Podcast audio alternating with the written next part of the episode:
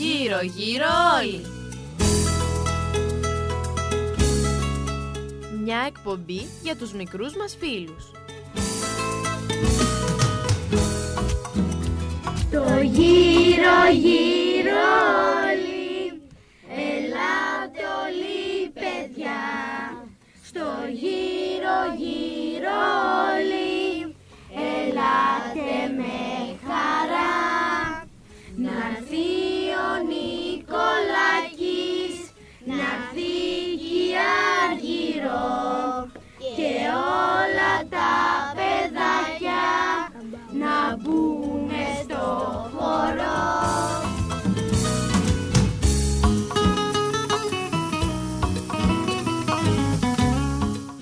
Επιμελούνται και παρουσιάζουν η Ελένη και η Αργυρός Σεργάκη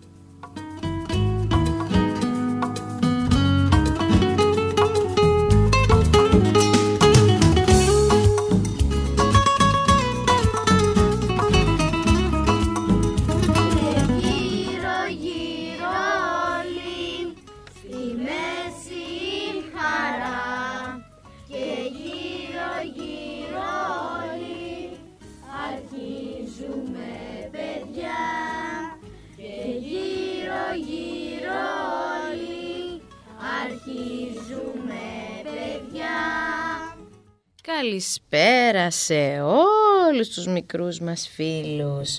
Γεια σας, τι κάνετε, είμαστε εδώ κοντά σας για να σας κρατήσουμε ζωντανά συντροφιά γύρω γύρω όλοι. Σήμερα Σάββατο 22 του Οκτώβρη να κάνουμε παρέα όλοι μαζί, να μας πείτε τα νέα σας στο 28210 27805 και 27806 και να πούμε και πολλά ενδιαφέροντα εδώ σήμερα. Να μιλήσουμε και για τον Άγιο Δημήτριο που θα γιορτάζει πολύ.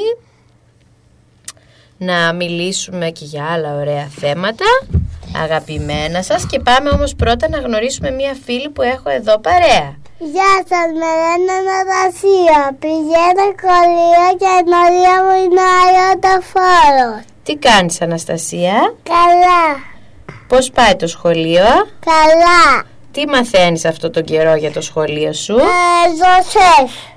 για τις βροχές, Όχι. Ποίημα μήπως μαθαίνεις κανένα ποίημα. Ναι, Α, προετοιμάζεσαι για την 28η Οκτωβρίου, ναι, μαθαίνετε και για τη σημαία, ε; ναι. Μπράβο.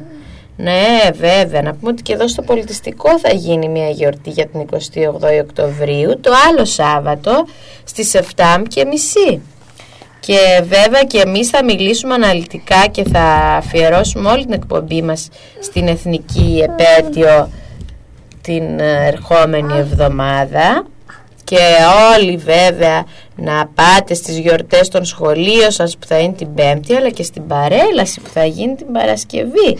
Πάρτε μας να μας πείτε άμα θα πάτε να καμαρώσετε στην παρέλαση τους συμμαθητές σας ή μήπως συμμετέχετε εσείς οι ίδιοι, τα κριτικά συγκροτήματα, τους, στρατιω... τους στρατιώτες. Εσύ Αναστασία θα πας στην παρέλαση; Ναι, και τι θα κρατάς στο χέρι σου να κουνάς; σημαία. Α, πολύ ωραία. Και το κατηχητικό πώς πάει, ωραία; Ναι. Τι μαθαίνετε εκεί; Ε, και ζωδατέ με μπογιές. Κάνετε και ζωγραφιές με μπογιές. Ναι. Α, πολύ ωραία. Και ζωδαπογιές και όλα εγώ. Πάρα πολύ ωραία. Πάρα πολύ ωραία. Ας ξεκινήσουμε λοιπόν σιγά σιγά αφού γνωριστήκαμε να μιλήσουμε πρώτα για τον Ευαγγελιστή Λουκά που γιόρταζε στις 18 Οκτωβρίου που έχει γράψει ένα από τα Ευαγγέλια γι' αυτό και λέγεται και Ευαγγελιστής Γεννήθηκε στην ονομαστή πόλη της Συρίας Αντιόχεια Μία πόλη που ανθούσαν πολύ τα γράμματα Και από μικρός διακρινόταν για την εξυπνάδα και τη φιλοτιμία του. Όταν μεγάλωσε σπούδασε γιατρός στην Αντιόχεια και εξάσκησε το επάγγελμα αυτό. Ο Λουκάς ήταν ειδωλολάτρης. Όταν όμως έφτασε και στην Αντιόχεια το κήρυγμα του Ευαγγελίου που το άκουσε δεν δυσκολεύτηκε να διακρίνει μέσα σε αυτό την αλήθεια και τη σωτηρία. Σε λίγο καιρό επισκέφθηκε την Αντιόχεια ο Απόστολος Παύλος. Το κήρυγμά του άσκησε μεγάλη επίδραση στην καρδιά του Λουκά. Ενθουσιάζεται από τη φλογερή πίστη του Απόστολου Παύλου και ενδυναμώνεται η απόφασή του να γίνει χριστιανός. Έτσι βαφτίστηκε στο όνομα του Χριστού και από τώρα και στο εξής γίνεται ένας από τους πιο αγαπητούς και εκλεκτούς συνεργάτες και μαθητές του Αποστόλου των Εθνών, του Αποστόλου Παύλου. Έτσι τον βλέπουμε να εγκαταλείπει την ήσυχη ζωή του γιατρού και να ακολουθεί τον Παύλο στις διάφορες ε, στις διάφορες πορείες του για τη διάδοση του Ευαγγελίου. Μάλιστα, αναπτύσσεται μεταξύ τους μία στενή και θερμή φιλία όταν ο Παύλος φυλακίστηκε στη Ρώμη. Ο Λουκάς ήταν συνεχώς στο πλευρό του και σαν γιατρός που ήταν του παρήχε πάντα την περίθαλψη που χρειαζόταν μια και ήταν πολύ φιλάστενος. Μετά την αποφυλάκηση του Παύλου, ο Λουκάς τον συνοδεύει και στη νέα περιοδία του. Επισκέπτονται τις διάφορες εκκλησίες, διδάσκουν, ενισχύουν, χειροτονούν πρεσβύτερους, όμως ο μεγάλος δάσκαλος μετά τη νέα του δράση συλλαμβάνεται και κλείνεται σε μία φυλακή της Ρώμης, πολύ χειρότερη από την πρώτη. Η φυλάκηση είναι σκληρή, όμως ο Λουκάς μένει συνεχώς μαζί του και τον στηρίζει και του συμπαραστέκεται μέχρι τις τελευταίες μέρες της ζωής του. Ύστερα από το θάνατο του Παύλου, ο Λουκάς κήρυξε το Λόγο του Θεού σε διάφορες χώρες. Σύμφωνα με την παράδοση, πέρασε και από την Ελλάδα και στην πόλη των Θηβών βρήκε μαρτυρικό θάνατο. Γι' αυτό θεωρείται ο πολιούχος της Θήβας και εκεί υπάρχει μεγάλη εκκλησία προς τιμή του. Εκείνο που κάνει τον Απόστολο Λουκά πολύ σπουδαίο είναι το συγγραφικό του έργο. Έγραψε το κατά Λουκάν Ευαγγέλιον, όπου μας δίνει πολλές πληροφορίες για την παιδική ηλικία του Χριστού. Από αυτό οι ερευνητές συμπεραίνουν πως γνώρισε την Παναγία, η οποία του μίλησε για τον Χριστό. Η παράδοση μάλιστα αναφέρει πως ζωγράφισε μερικές εικόνες της Παναγίας, γιατί ήταν και ζωγράφος. Το άλλο βιβλίο που έγραψε ο Λουκάς είναι «Οι πράξεις των Αποστόλων» και αυτό περιέχει την ιστορία της πρώτης εκκλησίας, την ίδρυσή της και τη δράση των Αποστόλων για τη διάδοση και τη στερέωση του Λόγου του Θεού. Και βέβαια η παράδοση αναφέρει ότι ήταν και ζωγράφος που γνώρισε προσωπικά την Παναγία η οποία του διηγήθηκε πολλές λεπτομέρειες από την παιδική ζωή του Χριστού. Κατά το, Κατά το συναξαριστή, ο Λουκάς ζωγράφιζε τρεις εικόνες της Παναγίας. Η παράδοση αναφέρει πως έδειξε τις εικόνες στην Παναγία η οποία τις ευλόγησε. Οι εικόνες βρίσκονται στην Τίνο, στον Κίκο και στη Ρωσία. Μας παίρνει όμως κάποιος τηλέφωνο. Καλησπέρα. Γεια σας.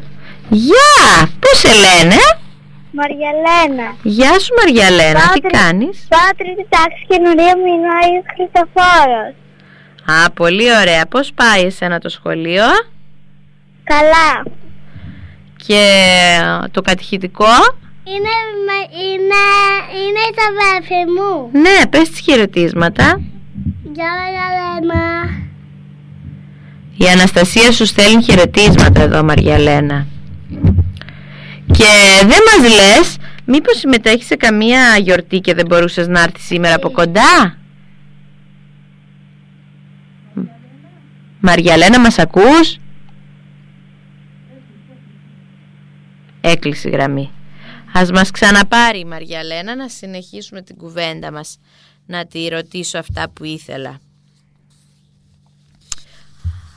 Αυτά λοιπόν τα ωραία για τον ε, Άγιο Λουκά που έγραψε το ένα από τα Ευαγγέλια και είχε πολλά χαρίσματα από ό,τι είδαμε ε; αλλά έδειχνε σεβασμό και αγάπη και τιμή προς το δάσκαλό του και ποτέ δεν πίκρανε ούτε στεναχώρησε τον Απόστελο Παύλο Τον σεβόταν πολύ όπως είδατε. Ε. Πάμε όμως τώρα να μιλήσουμε και για έναν ακόμη μεγάλο Άγιο, τον Άγιο Δημήτριο. Εδώ έχω και εικόνες μπορείτε να δει ε, η Αναστασία με τον Άγιο Δημήτριο. Τι κρατάει ο Άγιος Δημήτριος, Αναστασία, βλέπεις; Στην εικόνα; Ναι. Σπαθί; Ναι. Για ξαναχτύψει το τηλέφωνο. Μάλλον μας πήρε η Μαριαλένα πάλι. Ναι. Γεια σας! Γεια σου Μαριαλένα. Τι... Σήμερα δεν μπορούσα να έρθω κοντά σας επειδή είμαι ντυμένη κριτικοπούλα και πάω σε μια γιορτή της Ικουδιάς. Α, πάρα πολύ ωραία. Αυτό σε ρώτησα πριν κλείσει το τηλέφωνο. Μήπως ετοιμαζόσουν να πας σε γιορτή; Α, και είσαι ντυμένη κριτικοπούλα, ε. Λοιπόν, θα πας να χορέψεις ωραία κριτικά; Ναι, 7 στο λιμάνι. Α, πολύ ωραία. Στο λιμάνι λοιπόν θα είναι η γιορτή Και της όσοι Τσικουδιάς. θέλουν να έρθουν. Πολύ ωραία. Όσοι λοιπόν θέλετε να περάσετε όμορφα και δημιουργικά το Σάββατο απόγευμά σας μπορείτε να πάτε εκεί στη γιορτή της Τσικουδιάς να δείτε τα παιδιά που θα χορέψουν παραδοσιακούς χορούς και να δείτε εκεί και τις διαδικασίες απόσταξης της Τσικουδιάς είναι μια πολύ ωραία γιορτή με αυτό τον καιρό μετά που έχουν βγει τα σταφύλια και έχουν ε, πατηθεί γίνεται και η τσικουδιά. Τέλεια. Την άλλη φορά Μαριαλάν θα σε ρωτήσουμε να μας πεις πώς πέρασες, εντάξει; Ναι, να σας δώσω και την αδερφή μου. Ναι, για δώσε μας και την αδερφή σου. Γεια σας, με λένε Αγάπη, πηγαίνω Νύπρο και νωρία μου είναι ο Άγιος Χριστοφόρος. Γεια σου αγάπη, τι κάνεις; Καλά, Πολύ χαιρόμαστε. Πώς θα περνάς εσύ στο σχολείο; καλά. Μη έχετε μιλήσει αυτό τον καιρό. Έχετε μιλήσει αυτό τον καιρό στο σχολείο για κάτι; Θα τη μιλήσω. Θέλει να σου μιλήσει η Αναστασία. Μίλησε έτσι Αναστασία. Γεια αγάπη. Γεια σας Αναστασία. Τι θα το τα βάλω εγώ. Αυτός ο θόρυβος Αναστασία ήταν το μικρόφωνο, δεν είναι τίποτα. Πολύ ωραία αγάπη. Θα πας εσύ στην παρέλαση ε, την Παρασκευή; Ναι. Μπράβο. Να θα κρατάς και σημαίακι να κουνείς. Με ρούλα. Α, μπράβο, θα κρατάς και σημαίουλα. Τέλεια. Εγώ κρατάω αγάπη. Μπράβο λοιπόν, σου εύχομαι και να τηθείς κιόλας. Ε, κριτικοπούλα να Ευχαριστώ. παρελάσεις ε, σύντομα σε σε αυτή ή σε κάποια άλλη παρέλαση. Γεια σας. Ευχαριστούμε Εγώ. πολύ που μας πήρατε Εγώ. τηλέφωνο. Εγώ. Και εμείς. Α, να λοιπόν, για άλλη μια ωραία γιορτή που μάθαμε που μας ε, κάλεσαν τα κορίτσια. Στις 7 η ώρα, μόλις τελειώσει η εκπομπή μας, μπορείτε να πάτε να δείτε στο λιμάνι τα παιδιά που θα χορεύουν και όλες τις άλλες εκδηλώσεις που θα έχουν ετοιμαστεί για τη γιορτή της Τσικουδιάς. Πάμε όμως τώρα να μιλήσουμε για τον Άγιο Δημήτριο. Νέος, όμορφος, δυνατός και καλός ο Δημήτριος. Ήταν στρατιωτικός γενναίος. Τι Δημήτρος είναι; Δημήτριος είναι το όνομά του Αναστασία. Τι δεν ζω. Α, ο Άγιος. Είχε μεγάλη φήμη στη Θεσσαλονίκη. Στη Θεσσαλονίκη ήταν Άγιος. Εκεί γεννήθηκε το 280 μετά Χριστό και εκεί ζούσε. Ήταν από ευγενή και χριστιανική οικογένεια. Τη δύναμη του χρησιμοποιούσε μόνο για να βοηθήσει. Δεν ήθελε ποτέ να δικήσει. Ο άρχοντας του κράτους ο Μαξιμιανός εκτιμούσε το Δημήτριο και τον έκανε στρατηγό της περιοχής. Όμως ο ίδιος και ο πεθερός του ο Διοκλητιανός, ο αυτοκράτορας, ήταν διώκτος των χριστιανών, γιατί φοβούνταν ότι κινδύνευε το κράτος από αυτούς. Οι χριστιανοί ζούσαν με άλλο τρόπο από ότι οι δολολάτρες, όπως τους είχε διδάξει ο αληθινός Θεός. Ο Άγιος Δημήτριος μόλις έγινε στρατηγός δεν έκρυψε την πίστη του στο Χριστό. Μάζευε τους νέους και τους έλεγε ότι παρέδωσαν, ότι παρέδωσαν οι Απόστολοι. Δηλαδή ότι ο Ιησούς ήταν ο αληθινός Θεός που σταυρώθηκε και αναστήθηκε από αγάπη για τον άνθρωπο. Αρκετοί τότε στη Θεσσαλονίκη απαρνήθηκαν τα είδωλα και ζούσαν όπως έλεγε το Ευαγγέλιο με αγάπη και ευσέβεια. Κάποτε ο άρχοντας Μαξιμιανός επέστρεψε νικητής από μάχες εναντίον των εχθρών. Πέρασε και από τη Θεσσαλονίκη. Εκεί, μετά τις θυσίες και τις γιορτές για τη νίκη του, τον πλησίασαν κάποιοι δολολάτρες και του είπαν «Βασιλιά, εμείς θέλουμε το συμφέρον σου». Μάθε λοιπόν ότι ο Δημήτριος που του έδωσε τόσο μεγάλο αξίωμα έγινε χριστιανός. Και δεν φτάνει που έγινε ο ίδιος, διδάσκει και άλλους και γίνονται χριστιανοί.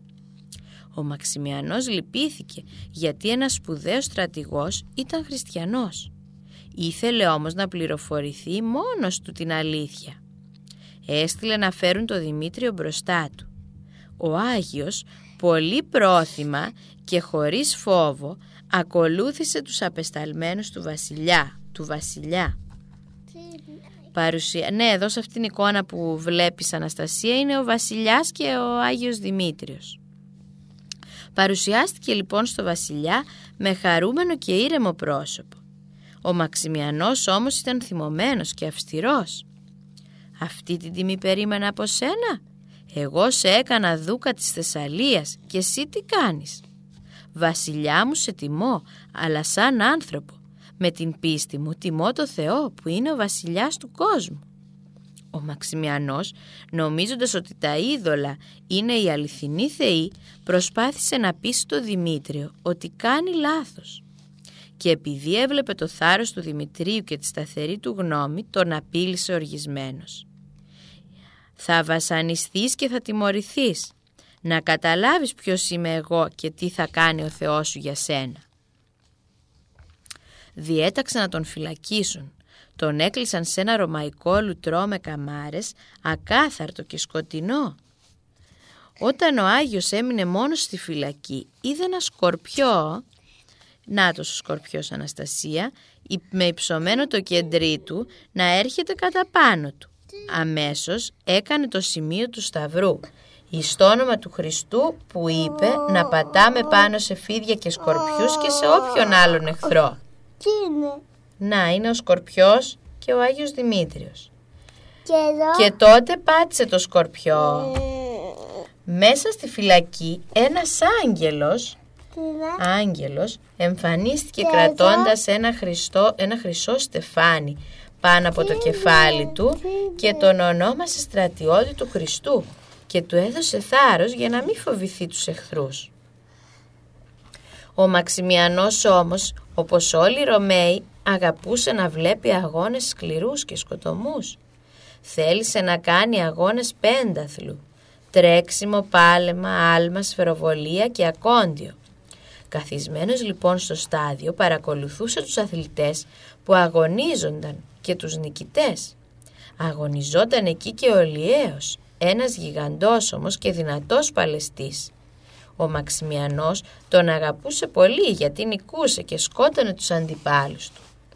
Ο Νέστορ, νεαρός περίπου 20 ετών, χριστιανός και φίλος του Δημητρίου, θέλησε να αντιμετωπίσει το Λιαίο για να, μην σκοτωθεί, για να μην σκοτώσει άλλους πια και να φανερωθεί η δύναμη του Χριστού. Πήγε λοιπόν στη φυλακή του Δημητρίου και ζήτησε την ευλογία του για να αγωνιστεί και ο Άγιος Δημήτριος έκανε το σημείο του σταυρού στο μέτωπο του Νέστορος και είπε «Και τον Λιαίο θα νικήσεις και για το Χριστό θα μαρτυρήσεις». Ο Μαξιμιανός μόλις είδε το μικρό Νέστορα στο στάδιο έστειλε να τον φέρουν μπροστά του και προσπάθησε να του αλλάξει τη γνώμη να μην παλέψει με το Λιαίο γιατί είναι αδύναμος και πολύ νέος για να πεθάνει. Μήπως θέλεις να πεθάνεις γιατί είσαι φτωχός; Θα σου δώσω εγώ πλούτη. Βασιλιά φτωχός δεν είμαι, ούτε περιφρονώ τη ζωή μου. Θέλω να νικήσω το λιέο για να έχω τιμή. Αν έχω πλούτη και δεν έχω τιμή, τι μου χρειάζονται; Μπήκε λοιπόν στον αγώνα λέγοντας «Ο Θεός του Δημητρίου βοήθημη» και αμέσως με το πρώτο χτύπημα έπεσε νεκρός ο Λιέος. Ο Μαξιμιανός κόντεψε να πεθάνει από τη λύπη του για τον δυνατό του φίλο. Αφού συνήλθε, ρώτησε τον Έστορα μήπως νίκησε με μαγικά. Όταν άκουσε ότι ο Δημήτριος τον είχε ευλογήσει και ότι δεν είχε συμβεί τίποτα μαγικό αλλά νίκησε με τη βοήθεια με του, του Χριστού, διέταξε να τον αποκεφαλίσουν αμέσως τον Έστορα και έστειλε στρατιώτες στη φυλακή να σκοτώσουν και τον Δημήτριο. Έφτασαν οι στρατιώτες στις καμάρες του Λουτρού. Ο Άγιος κατάλαβε. Τι είναι εκεί; Είναι ο στρατιώτης που σκοτώνει το Λιαίο. Το Νέστορα, συγγνώμη. Σήκωσε μόνος του το δεξί του χέρι και δέχτηκε το πρώτο χτύπημα με τη λόγχη εκεί που είχαν χτυπήσει και το Χριστό πάνω στο σταυρό. Ο Άγιος δέχτηκε πολλά χτυπήματα και παρέδωσε την ψυχή του στο Θεό. Από τις πληγές έτρεχε το αίμα και ο Λούπος φίλος του που έτυχε να είναι εκεί σκούπισε με το μανδύα του Δημητρίου αυτό το Άγιο αίμα και πρόλαβε να πάρει το δαχτυλίδι του Αγίου από το χέρι του. Όσους αρρώστους άγγιξε ο Λούπος, ο Λούπος με το μανδύα ή το δαχτυλίδι του Αγίου, αυτοί έγιναν καλά. Όμως αυτό το θαύμα έγινε γνωστό αμέσως και ο Λούπος αποκεφαλίστηκε για να φοβηθούν όλοι οι χριστιανοί. Τον Άγιο Δημήτριο κατάφεραν οι χριστιανοί να τον θάψουν κρυφά μέσα στο ρωμαϊκό λουτρό. Αυτό ανακαλύφθηκε το 1917. Πώς είναι; Ο Άγιος Δημήτριος. Και αυτό.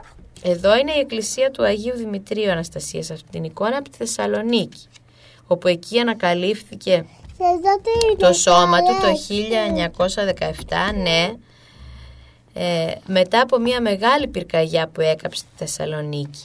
Και έτσι σήμερα μπορούμε να δούμε την κρύπτη του Αγίου στο υπόγειο του ναού του Αγίου Δημητρίου. Το ναό του Αγίου Δημητρίου για πρώτη φορά τον έκτισε ε, ο στρατηγός Λεόντιος το 412 μετά Χριστό που ήταν πολύ άρρωστος και χωρίς ελπίδα. Όταν όμως προσκύνησε στον τάφο του Αγίου θεραπεύτηκε. Έτσι έκτισε το ναό του Αγίου Δημητρίου. Η Αγία Τράπεζα ήταν πάνω από τον τάφο του Αγίου.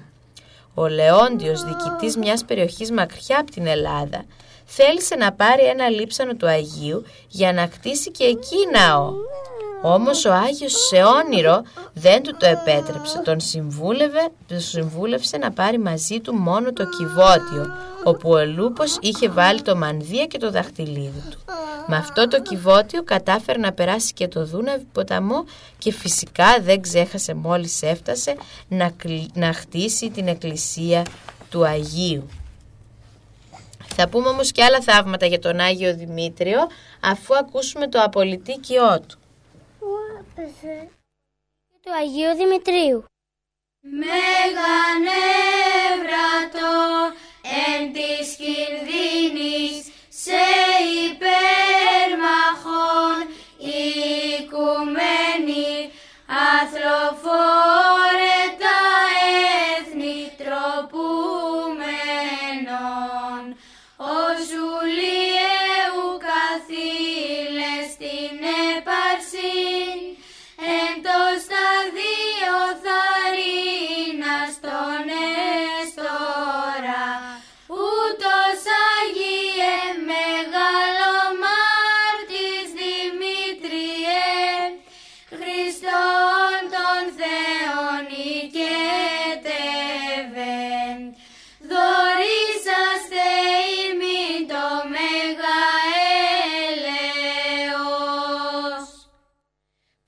ωραία. Και τώρα η Αναστασία θα μας πει και ένα ποίημα για τον Άγιο Δημήτριο.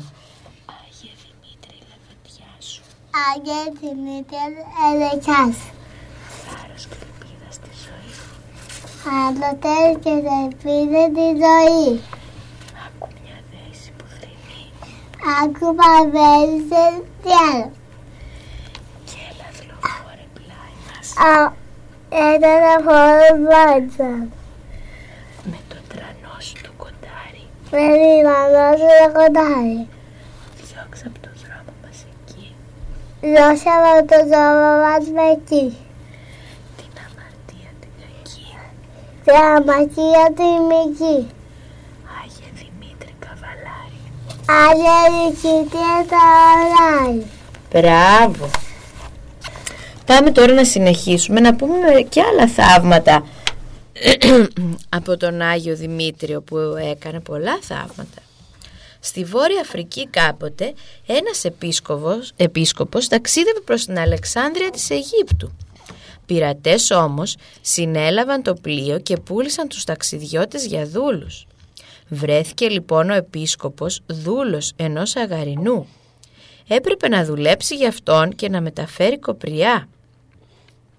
Ο επίσκοπος σκεφτόταν ότι κάποτε κρατούσε στα χέρια του τα άχραντα μυστήρια και με δάκρυα παρακαλούσε το Θεό να τον ελευθερώσει. Μια νύχτα εμφανίστηκε ένας νέος σε αστραφτερό άλογο και τον ρώτησε γιατί κλαίει.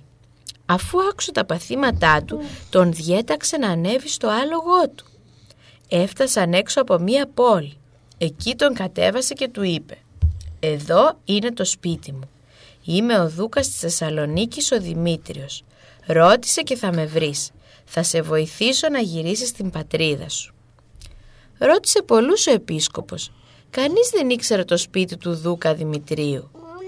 Βρέθηκαν όμως κάποιοι χριστιανοί που κατάλαβαν ότι εννοούσε τον Άγιο Δημήτριο. Τον πήγαν ως το ναό του Αγίου όπου τον αναγνώρισε στην εικόνα του. Συγκινημένος έπεσε και τον προσκύνησε. Οι χριστιανοί τον βοήθησαν να γυρίσει στην πατρίδα του. Εκεί έκτισε μεγαλοπρεπή ναό για τον Άγιο Δημήτριο. Δεν έβρισκε όμως ωραία μάρμαρα για τον άμβονα και τότε όλα θα ήταν τέλεια. Εκείνη την εποχή άραξε στο λιμάνι τους ένα καράβι φορτωμένο μάρμαρο που το πήγαινε στην Κωνσταντινούπολη για την εκκλησία των Αγίων Μινά, Βίκτορος και Βικεντίου. Το έμαθε ο επίσκοπος και παρακαλούσε τον πλοίαρχο να του πουλήσει τα μάρμαρα. Ο πλοίαρχος όμως είχε άλλο προορισμό. Ο Άγιος Δημήτριος εμφανίστηκε στον επίσκοπο τη νύχτα. Πήγαινε στον πλοίαρχο και πες του ότι αν σου πουλήσει τα μάρμαρα θα του χρωστάς χάρη και εσύ και ο Άγιος Δημήτριος. Άλλωστε έχει καθυστερήσει και η εκκλησία των Αγίων έχει τελειώσει ήδη. Έτσι και έγινε. Ο πλοίαρχος ξεφόρτωσε με χαρά και του χάρισε και μερικά μάρμαρα για να τιμήσει και αυτός τον Άγιο. Τι είναι; Εδώ τώρα Αναστασία θα πούμε για ένα άλλο θαύμα, για το μύρο που βγαίνει από τον Άγιο Δημήτριο. με τη χάρη του, ναι, με τη χάρη του Θεού που τιμά τους Αγίους, από το σώμα του Αγίου Δημητρίου έβγαινε μύρο από τις πληγές του. Γι' αυτό λέγεται και μυροβλήτης. Με το μύρο θεραπεύονταν ασθένειες. Κάποιος ασκητής σε γειτονικό βουνό δεν το πολυπίστευε. Ένα βράδυ ονειρεύτηκε ότι βρέθηκε στον τάφο του Αγίου. Παρακάλεσε αυτόν που είχε το κλειδί του τάφου να του ανοίξει, να προσκυνήσει. Μετά ζήτησε να ανοίξουν τον τάφο. Με πολύ κόπο σήκωσαν το μάρμαρο του τάφου και τότε τους περιέλουσε το μύρο του Αγίου τόσο πολύ που φοβήθηκε ότι θα πνιγεί και φώναξε. «Άγιε Δημήτριε βοήθησε». Ξύπνησε τρομαγμένος και είδε ότι ήταν βρεγμένος ολόκληρος από μύρο.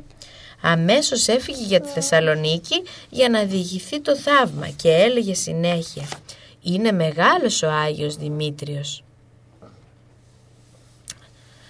Θες να σου πω κι άλλο θαύμα Αναστασία; Τι; Περίπου το 14ο αιώνα, στη γιορτή του Αγίου Δημητρίου, προσκυνητές Ναι. βάδιζαν στη Βασιλική Οδό στο Βαρδάρι και βλέπουν ένα στρατιωτικό να βγαίνει από την πόλη και ένα αρχιερέα να μπαίνει. Συναντήθηκαν σε ένα σημείο. Χαίρε αρχιερέα του Θεού Αχίλιε, χαίρε και στρατιώτη του Χριστού Δημήτριε. Από πού έρχεσαι και πού πηγαίνεις; Ο Άγιος Αχίλιος ήταν ο επίσκοπος της Λάρισας. Ο Θεός με διέταξε να φύγω από τη Λάρισα διότι θα παραδοθεί στους αγαρινούς και από τις αμαρτίες των κατοίκων. Και εσύ που πας; Και εγώ το ίδιο έπαθα. Πολλές φορές έσωσα τη Θεσσαλονίκη. Τώρα για τις αμαρτίες τους με διέταξε ο Θεός να την εγκαταλείψω. Οι δύο Άγιοι έκλαψαν σκυφτοί και αποχωρίστηκαν. Πράγματι, μέσα στο μήνα οι δύο πόλεις κυριεύτηκαν και λαιλατήθηκαν από τους Τούρκους.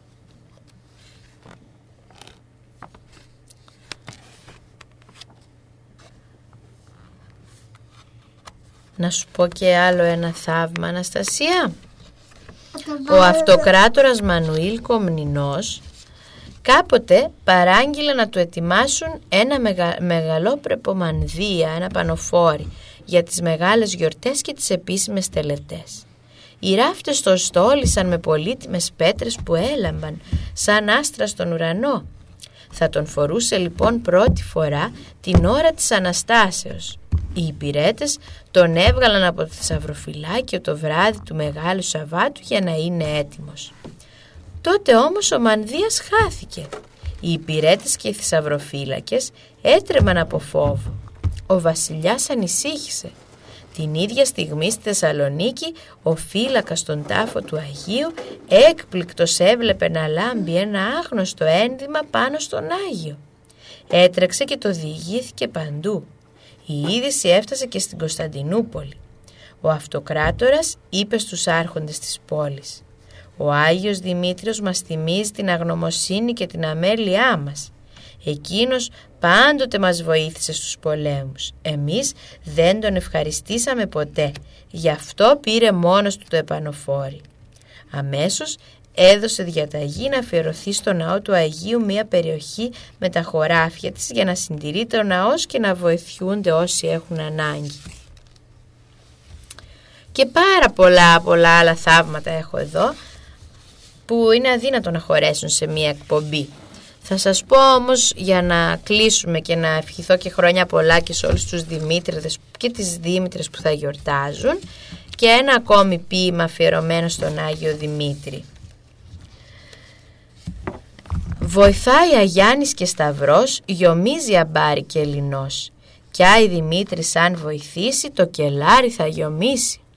Τώρα μυρίζουν οι μουστιές, κιδόνια και μουσταλευριές και μοσκοβολάει το σπίτι, άι Δημήτρη Μυροβλήτη. Μέσα στο σπίτι είναι πολλά, ψωμάκι και όλα τα καλά. Κάνεις τον φτωχό να φένει, άι Δημήτρη μου Λεβέντη. Τώρα θα ανοίξουν τα σκολιά για να σπουδάσουν τα παιδιά. Δώσε προκοπή στη νιώτη, άι Δημήτρη μου στρατιώτη. Τώρα ξωμάχη και γεωργοί οργώνουν σπέρνουνε τη γη. Βόηθα τους με το άσπρο σου άτι, άι Δημήτρη ζευγολάτη. Και το χειμώνα το κακό, κάν τον να με το γλυκό. Σου δοξάζουμε τη χάρη, άι Δημήτρη καβαλάρη. Χρόνια πολλά λοιπόν και πάλι σε όσους θα γιορτάζουν. Και πάμε τώρα να συνεχίσουμε και να μιλήσουμε Θυμάσαι για ένα κοριτσάκι κινεζάκι που είχαμε πει την προηγούμενη φορά; Τη Λύ Που τη λέγανε, την βαφτίστηκε Λιδία Και είχε πάει στην ε, εκκλησία και στο κατηχητικό εκεί των παιδιών που της μάθαιναν κάτι πράγματα. Για να δούμε τι άλλο τις έμαθαν και τι άλλο συνέβη. Το κατηχητικό ήταν στο πνευματικό κέντρο. Πάτε και λένε; Λύ, Λιδία και γυρνώντας στο σπίτι πέρασαν μπροστά από την εκκλησία. Η Κωνσταντίνα κοντοστάθηκε, ύψωσε το χέρι της και έκανε το σταυρό της. Η Λύ περίμενε λίγα δευτερόλεπτα αμήχανη χωρίς να ξέρει τι να κάνει. Έπειτα σήκωσε το χέρι της, κοίταξε σαν χαμένη δεξιά-αριστερά και έκανε και αυτή το σταυρό της. Η Κωνσταντίνα δαγκώθηκε για να μην πει τίποτα. Δεν ήθελε να προσβάλλει την ξαδερφούλα της ούτε να τη στενοχωρήσει. Το κατάλαβε όμως πως δεν ήξερε πότε να κάνει το σταυρό της. Όχ, μεγάλη ευθύνη. Ήξερε ίδια αρκετά για να τη δασκαλέψει, άραγε. Θέλεις να κάτσουμε λίγο σε ένα παγκάκι, ρώτησε η Κωνσταντίνα. Να κάτσουμε, να μιλήσουμε, είπε η Λιδία. Όχι, θα κάνουμε κάτι άλλο. Θα κάτσουμε και θα κοιτούμε τον κόσμο. Κάθισαν λοιπόν σε ένα παγκάκι στη σκιά ενός κυπαρισιού η Κωνσταντίνα είχε το σχέδιό της. Περνούσε κόσμος πολύ μπροστά από την εκκλησία και τα κοριτσάκια κοιτούσαν και σκέφτονταν. Ορισμένοι περνούσαν βιαστικοί, μερικοί χάζευαν, κάποιοι έκαναν το σταυρό τους κοιτώντας την εκκλησία, άλλοι έκαναν το σταυρό τους βιαστικά και άλλοι περνούσαν χωρίς να καταλάβουν από πού περνούν. Τι έκανε αυτή η κοπέλα, σταυροκοπήθηκε ή ξεσκόνησε άρχισε τα αστεία η Κωνσταντίνα. Χαχαχα, γέλασε η Κινεζούλα Ηλί. Και αυτός ο κύριος πρέπει να είναι μπουζουξής. Έκανε τρεις φορές το σταυρό του σαν να παίζει μπουζούκι. Χαχαχα, γέλασε πάλι η Λύ. Τα γέλια τη χαλάρωσαν και τόλμησε να ρωτήσει «Πώς κάνουμε το σταυρό μας» Ένωσε τα τρία πρώτα δάκτυλα του δεξιού χεριού σου για να αγγίξουμε το μέτωπό μας. Μετά την κοιλιά μας και στη συνέχεια το δεξιό και τον αριστερό μας ώμο. Τα τρία δάχτυλα συμβολίζουν την Αγία Τριάδα, τον Πατέρα, τον Υιό και το Άγιο Πνεύμα. Τα κρατάμε σφιχτά ενωμένα, γιατί τα τρία πρόσωπα της Αγίας Τριάδας είναι ενωμένα. Τρι... Ναι, κάνουμε το σταυρό μας. Τρία πρόσωπα, μία ουσία. Με το δεξί μας χέρι. Και γιατί κάνουμε το σταυρό μας; Γιατί πήρε θάρρος η Λύ και ρώτησε. Δύσκολη ερώτηση. Εγώ θα σου πω αυτά που ξέρω, τόλμησε η Κωνσταντίνα να ξεκινήσει. Μετά αν θέλεις ρωτάμε και το θείο. Κάνουμε το σταυρό μας πρώτα για να βάλουμε στο σώμα μας το σταυρό του Χριστού και να δείξουμε ότι είμαστε χριστιανοί. Είναι σαν να λέμε στο Χριστό είμαστε μαθητές σου και έτοιμοι να σηκώσουμε και εμείς ένα σταυρό όπως και εσύ. Εγώ κάνω το σταυρό μου όταν φοβάμαι, είπε δειλά η Λιδία. Κι εγώ, κι εγώ καλή μου απάντησε η Κωνσταντίνα και της έπιασε το χέρι. Ο σταυρός μας προστατεύει από το κακό και μας δίνει δύναμη. Μην νομίζεις και εγώ δεν τα ξέρω όλα. Είναι πολλοί οι λόγοι που κάνουμε το σταυρό μας και πρέπει να σκεφτούμε να ρωτήσουμε τα τρία δάχτυλα, Αναστασία, που κάνουμε το σταυρό μας και το Θείο Ιγνάτιο άμα το θες. Να τα ξεχωρίσουμε πότε κάνουμε το σταυρό μας μέσα στην εκκλησία και πότε έξω στη ζωή μας. Για την εκκλησία θα το δεις την Κυριακή και για τα άλλα πρώτα θα σκεφτούμε μαζί και μετά θα ρωτήσουμε για να δούμε αν τα βρήκαμε εντάξει; Εντάξει η πυλή και έτσι είχε την ευκαιρία να σκεφτεί και να συμπεράνει πότε κάνουμε το σταυρό μας. Τίτα. Το σταυρό μας λοιπόν της είπε ας τον κάνουμε άλλη μια φορά με το δεξί μας χέρι στο κεφάλι, στην κοιλιά, στο δεξί και στον αριστερό ώμο. Όχι το κεφάλι, το τέλει, το νόμο και το Άγιο. Πολύ ωραία. Θα συνεχίσουμε όμως και την επόμενη φορά να δούμε τι άλλα θα μάθει για το Σταυρό η Λίλη, η Λιδία, η Κινεζούλα. Γιατί τώρα λέω να διαβάσουμε και λίγη φρουτοπία, Αναστασία. Τι λες, συμφωνείς; Τι. Να διαβάσουμε φρουτοπία; Ναι. Για πάμε. Είχαμε μείνει εκεί που ο Μανώλης ο Μανάβης που παρίστανε το Φαλτσαδόρ έπεσε στην ίδια του την παγίδα και έκατσε στο μαξιλαράκι με τη βόμβα που προόριζε για τον Εμίλιο.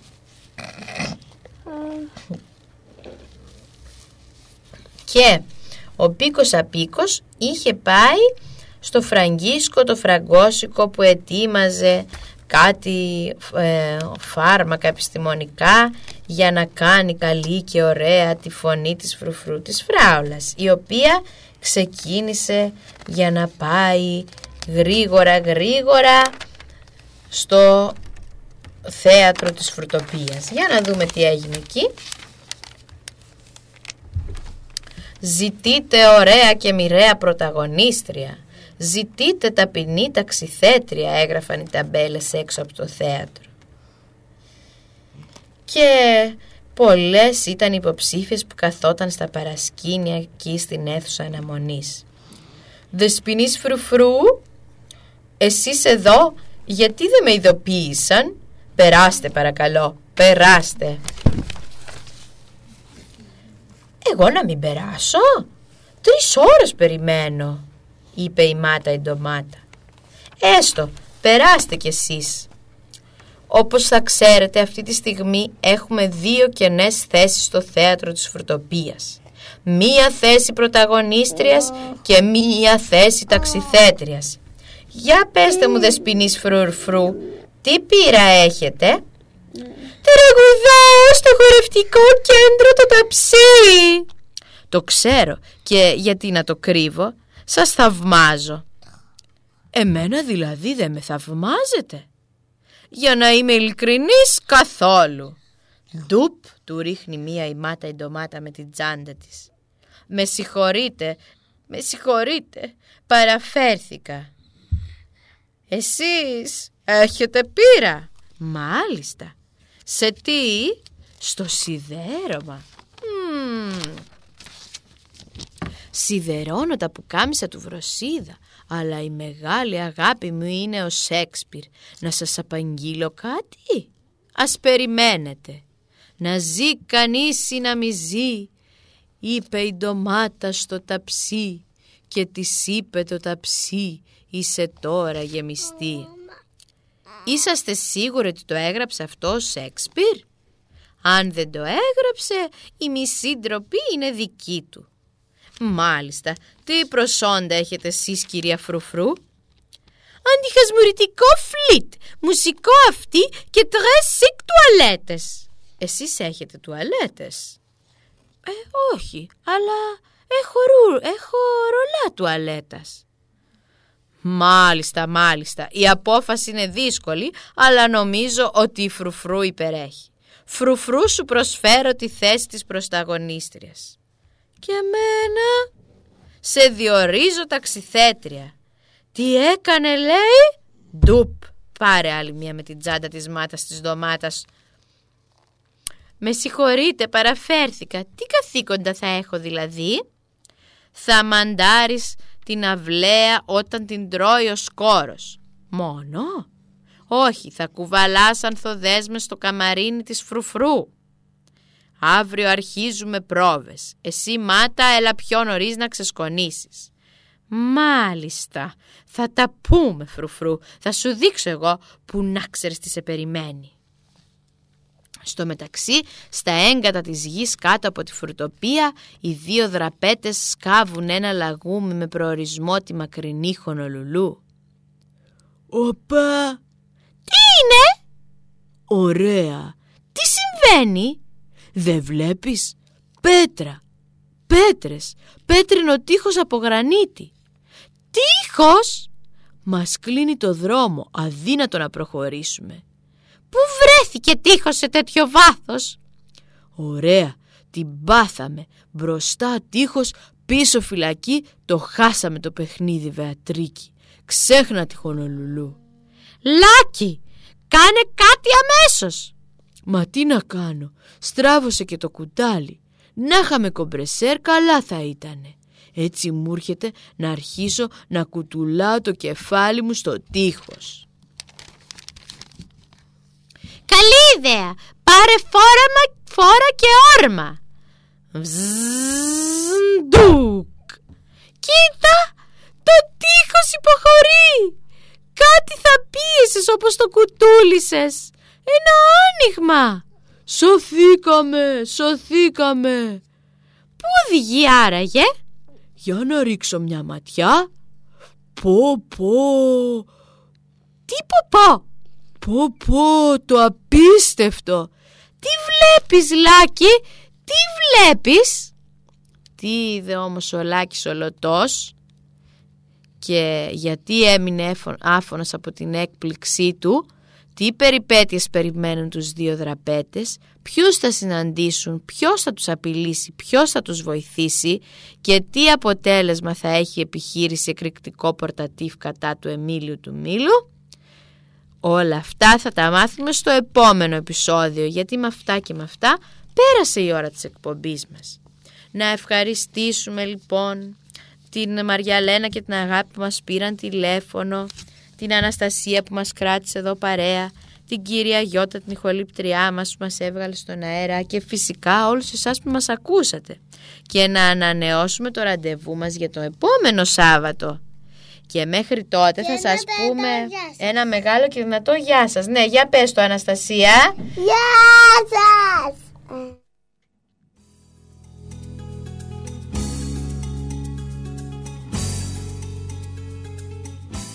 Ήταν η εκπομπή Γύρω γύρω όλοι.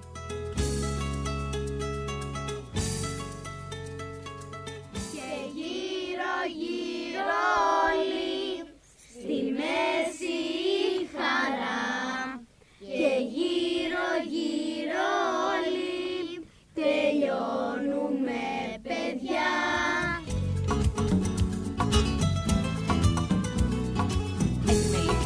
παρουσίασαν η Ελένη και η Αργυρό Σεργάκη. Γεια σας παιδιά, γεια σας παιδιά και να είστε καλά. Γεια σας παιδιά, γεια σας παιδιά, γεια σας παιδιά, ως την άλλη τη φορά.